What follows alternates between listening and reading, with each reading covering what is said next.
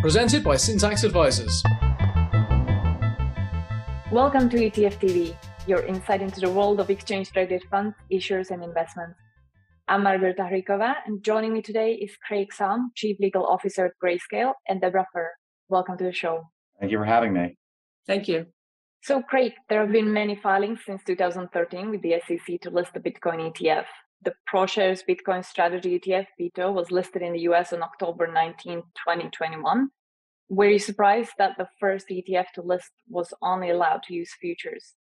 So I think the important thing to note about that date was it was also the date that Grayscale refiled our application to convert Grayscale Bitcoin Trust, our flagship Bitcoin product, into an ETF as well. And the reason we chose to do it on that specific date is because by the SEC allowing a futures-based ETF to start trading, that signaled to us that the SEC must therefore now be ready for spot-based Bitcoin ETFs like GBTC. And the reason I say that is because if you go back to 2016 and in 2017, when Grayscale, along with several other issuers, had filings in to have Bitcoin ETFs approved, both spot and futures-based ETFs, the SEC ultimately denied those applications for reasons around what they perceived to be fraud and manipulation in the underlying Bitcoin markets. So that's the Coinbases, the Geminis, and the Krakens of the world. And if that's a concern, then it makes a lot of sense that you would deny both spot and futures based ETFs because both types of products are priced based on those underlying Bitcoin markets.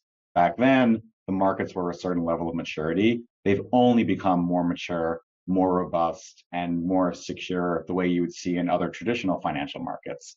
And so I personally believe a lot of those concerns don't really exist anymore. And the fact that we've seen the first futures based ETF start to trade to us signifies that the SEC must also believe that those concerns are not really concerns anymore either. And the SEC must therefore now be ready for a spot based ETF like GBTC. Right. In addition, they've mentioned concern about liquidity and transparency. That's slightly different than manipulation. How do you react to that comment? On transparency, I would say that a lot of the US based Bitcoin exchanges, as well as ones in other parts of the world, have the same sort of trade surveillance technology that you would see at regulated national securities exchanges like NYSE Arca and NASDAQ, as well as regulated national futures markets like the CME. And so I think a lot of those protections have been put in place voluntarily. And that's why we again say that there's been so much development in the Bitcoin markets over the years, such that we truly believe the US markets are ready for Bitcoin ETFs. And I think the other one was suitability of Bitcoin as an underlying for a fund. Yep. So there's multiple ways to have an ETF. We have the futures based ETFs and also spot based ETFs like GBTC that hold Bitcoin. We believe that holding the physical asset is really the most efficient way to gain the exposure because it doesn't come with all the additional costs transaction fees and things like that that you'll see with a futures based product. So, for example, with a spot based ETF, you can just hold the asset in perpetuity without having to do any sort of trading or transacting in it. Whereas for futures based products, you have something called roll costs, which is that you can only hold the Bitcoin futures for one month. And then in the subsequent months, you have to sell your position to rebuy the position to maintain that exposure. And what we've seen historically speaking over the last couple of years is that those forward-looking contracts are trading at premiums to the existing month's contracts. What that effectively means when you're rolling these forward is you're selling low and then buying high, which adds transaction fees to your exposure, resulting in not a perfect tracking of NAV.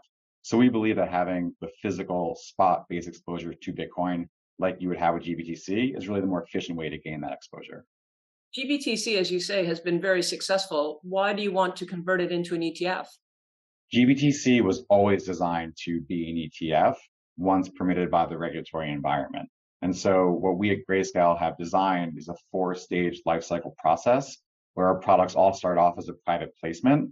After a one year holding period, we seek to make products publicly traded. We then also seek to make them SEC reporting. We do that voluntarily, which I think is really important because it goes to show that we're doing what we need to do to make our products more robust, more transparent, and more regulated so that we can ultimately achieve the fourth and final stage, which is conversion into an ETF. I think the other really important thing to note about what an ETF would do for GBTC is rather than these historical premiums and discounts that the product is traded at, it would allow it to better track NAV, which is just a more optimal way to invest in any asset class. So the comment period is scheduled to end on February 18th, and then there could be an additional 14 days. So March 4th is when this should be finished. What's likely to happen on or after March 4th? When we filed our 19B4 back in October, that's right, that started a statutory 240 day review period where the SEC has time to review the application. And then over the course of that time period, they can either approve, deny, or delay it for further comment. In the case of Grayscale, that takes us out to July 6, 2022. And in the meantime, the SEC is inviting public comment because they want to hear the voices of investors and anybody else that has an interest in Bitcoin or the broader cryptocurrency industry. Many letters have already been submitted on behalf of our Bitcoin ETF conversion, many supportive letters, because our investors in the market really want this type of ETF to be approved. What differentiates it from the other Bitcoin ETF applications is that the product is already trading. It's the largest on an AUM and trading volume basis for any publicly traded Bitcoin product in the world. And what that also means is that upon conversion, if you're already a GBTC shareholder, you don't have to do anything for your shares to become ETF shares. And what is the mechanism that would allow it to convert? How would that actually happen? Because we haven't had this regulatory approval for an ETF, the product has only been able to do certain types of creations and no redemptions in its existence. But with ETF conversion, what that would do is register the shares so that creations don't have to go through this private placement, public quotation process I described. That also means that if there's premiums, then arbitragers can come in and create more shares to bring the shares back in line with NAV. Conversely, it'll also turn on the redemption mechanism, meaning that if there's a discount, arbitragers can do the opposite and redeem shares until the shares trade in line with NAV. So it's important for investors to really know about that mechanic because this is a unique situation in that we have an existing product that's being converted into an ETF. Is there likely to be tax consequences for existing investors? I certainly cannot give tax advice, but I would say that there should not be a taxable event.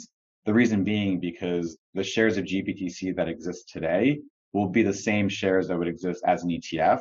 It's just that new shares that are created would be registered, so they wouldn't have to go through this holding period process of the private placement to the public quotation. And then the other feature is it would enable redemptions. Do you expect that you'll receive approval? We continue to believe at Grayscale that a spot Bitcoin ETF is a matter of when, not a matter of if. So right now we're really focused on engaging with the commission and also inviting anyone who's supportive of our efforts to submit comment letters to the SEC because they want to hear your voice. These are difficult questions and we definitely encourage folks to submit letters in. That was a great set of rebuttals to the questions raised. Thank you for joining us. Thank you so much for having me, Debbie. Debbie, can you tell us about some of the other news in the ETF industry? Last week, there were 34 new products that were listed and 33 new cross listings. This was definitely a week when the majority of products were actually focused on crypto exposure and thematics. Majority of the products were from the US and from Europe. The overall assets declined slightly 3.9% due to market moves. And so the assets now stand at $9.87 trillion, down from 10.3, that record we set at the end of the year. The net inflows have been 76.4 billion, which is down slightly from 85.38 billion last year. We've had 32 months of consecutive net inflows. The majority of money is going into equity exposure, which many find surprising. A lot of journalists have been talking to me saying how much money is going into inflation focused fixed income. Very little is the honest answer. There's a little bit going into gold, which is often seen as an inflation hedge, but the majority of the money is going into equities. So I think many investors are hopeful and optimistic that we are seeing recovery after COVID. Thank you for that update, Debbie. Thanks again to Craig for joining us today and to our sponsor, Syntax Advisors, and of course to all of you for watching. To watch prior episodes and to see news from the ETF industry, visit us at etftv.net. Thank you.